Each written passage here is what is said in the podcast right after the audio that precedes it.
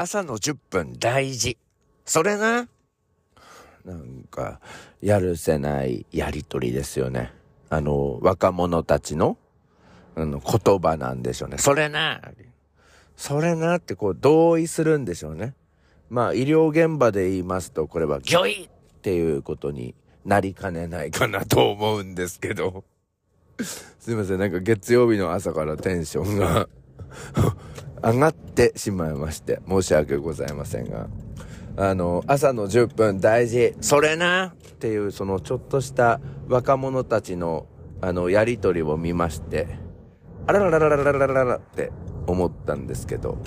えー、皆さんはどんな、えー、月曜日の朝をお迎えでしょうか。えー、この番組は、えー、放送されているのは火曜日の朝ということで、まあ今週も始まりまして2日目、えー、聞いているっていう方が多いのかなと思いますが、どうぞ今週もよろしくお願いします。その若者言葉の話に、え戻るんですけれども、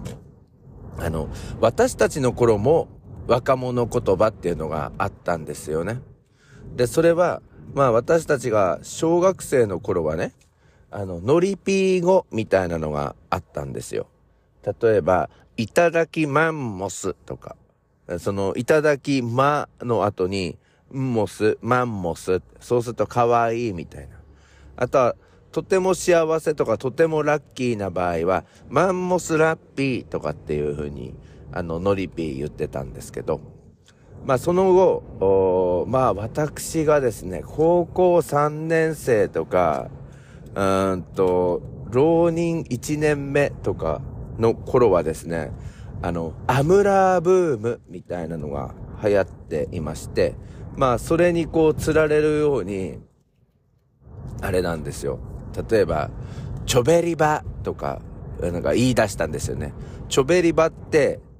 あの、超ベリーバットなんですよ。えー、まあ、それ、チョベリバとか、今言ったら結構逆にナウイかもしれません。あ、ごめんなさい。ナウイっていう言葉も、あの、私が多分幼稚園生の頃とかは、よく、この服ナウイねなんて、あの、言っている人がいましたが、それ今言うと小馬鹿にしてんのが？ってめえおいっていうことで絡まれてしまいますけれども、この now っていうのは now 今っていう英語に、えー、形容詞の、まあ語尾をつけていですね。ナウイ、ナウイねって。っていうね。例えば、ナウイ服着てナウイねちゃんとデートかいみたいな。まあそういうのが、まあ幼稚園の頃、あの、ふざけた言葉遊びをやっていたことを思い出しましたけど。えー、それで、まずちょっとノリピー語から、その、ギャル語ですよね、チョベリバ。で、その後、チョバチョブっていうのも、若干流行ったんですよ。えー、チョバチョブ、超バットで超ブルー、チョバチョブ。今日チョベリバでチョバチョブ、みたいな。今日チョベリバでチョバチョブ。repeat after me. 今日チョベリバでチョバチョブ。はい、よくできました。えー、っていうのが、あの、流行っていって、どんどんその言葉遊びっていうのは、こう、浮かんでは消え、浮かんでは消えっていう風になっていくのかなって思いましたね。で、まあ、私が、えー、そうですね、担任1年目の頃でしょうか。隣のクラスの女子生徒が、なんか変な、その、クラス語みたいなのを、あの、作ったんですけど、これ、まあ言っちゃいますけど、すごいでしょ？チョボパンっていう。さあ、チョボパンってどういう省略でしょうか？しかも女子が作ってて、えー、例えば使う場合、すいません。え先生、チョボパンなんでトイレ行ってきます。みたいに使うんですよ。これは、超膀胱パンパンっていう。だからそこのクラスだけなんかトイレ行きたい時に、チョボパンとかって言ってたんですよね。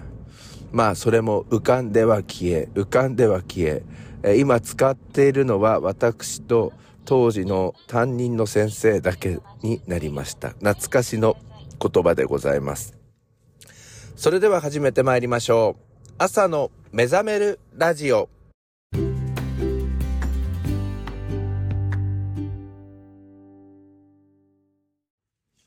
改めましておはようございます。朝の目覚めるラジオ、目覚ラジ。ナビゲーターの101健です。そうでした。あの、朝の目覚めるラジオっていう名前をつけてくれたのは、あの、ゆうじさんっていう、えー職場の後輩の国語の先生なんですけど、ね、略して、目覚ラジって言ったらどうですかって、その時言ってくれたんですが、誰も省略しておりませんでした。し失礼しました。目ざらじです。えー今日はね、ちょっと真面目な話をしようかなと思うんですけど、先日ですね、うん、とある、受験業界の方と、あの、対談みたいな感じで、えーお話しする機会があったんですけど、その方ね、盛んにね、上のクラス、下のクラスっていう言い方をしてたんですよ。えー全部で4つのカテゴリーがあって、上のクラスはこうこうこうこうこうこうこういうことをやるんですけど、まあ下のクラスはこのくらいまでしかやらないんですって。いや、俺ね、個人的になんか上のクラスとか下のクラスって言ってるやつ大嫌いなの。それが言っているやつの方がもう下っていう感じ。なんかね、上だとか下だとか、ほんならさ、あの、ちょっと今日毒吐いちゃうかもしれませんが、偏差値みたいなやつで、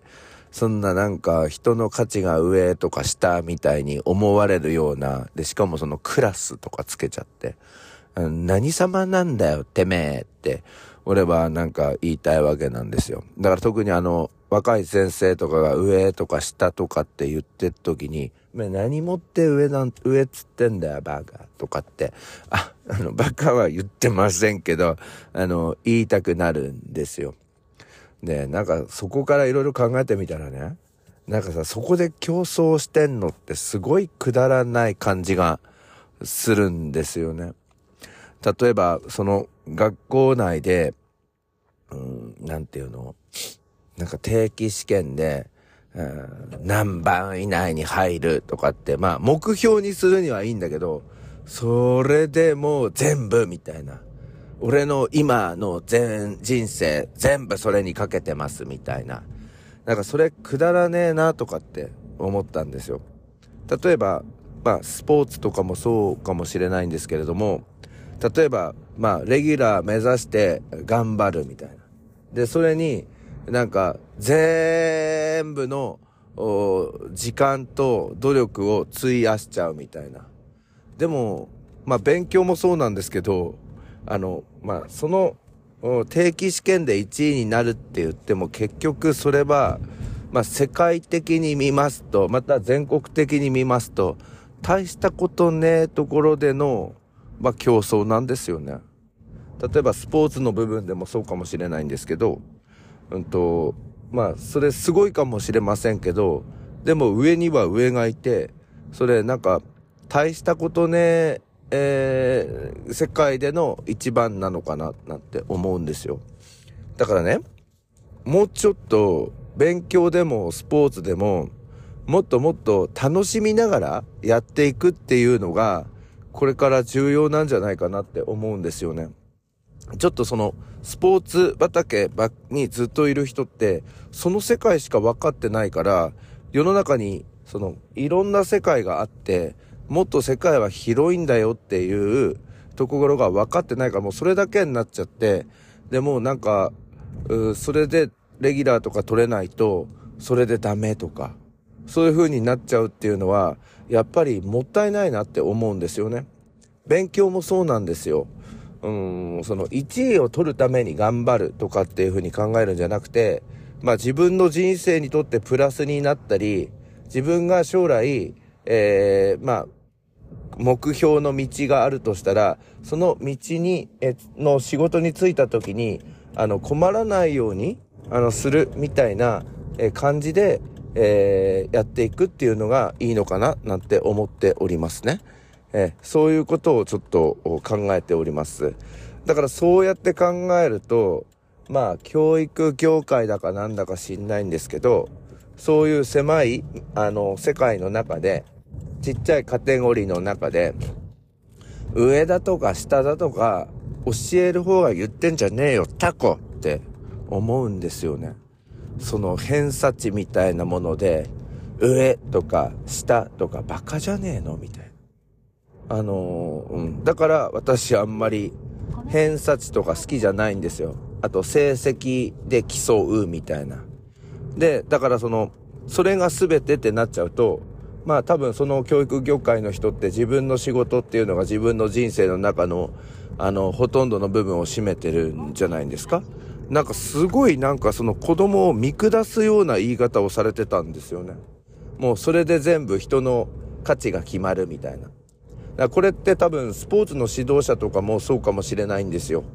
その運動の、その競技の上手い下手で、なんかその人の人格も上とか、その人の人格も下とか、あえて上とか下とか、なんかそんなちっちゃい、えー、器の人がやっぱり指導者ってやってたり、教育業界やってちゃいけないんじゃないかなと思っています。だからね、何が言いたいかって脳がき垂れましたが、教育関係に勤めているやつは、上とか下とか言うんじゃねえよって感じ。うん。でも上着とか下着は言わなきゃなんないけどね。あとは焼肉のタレ、上下とかっていうのもあると思いますけど、その、あの、上とか下とか使うんじゃねえよ、タゴっていう。まあちょっと朝からイカリングでございます。はい。それでは今日も一日お元気で、いってらっしゃい。ちょっとテンション上がってしまいました。汗をかいてしまいました。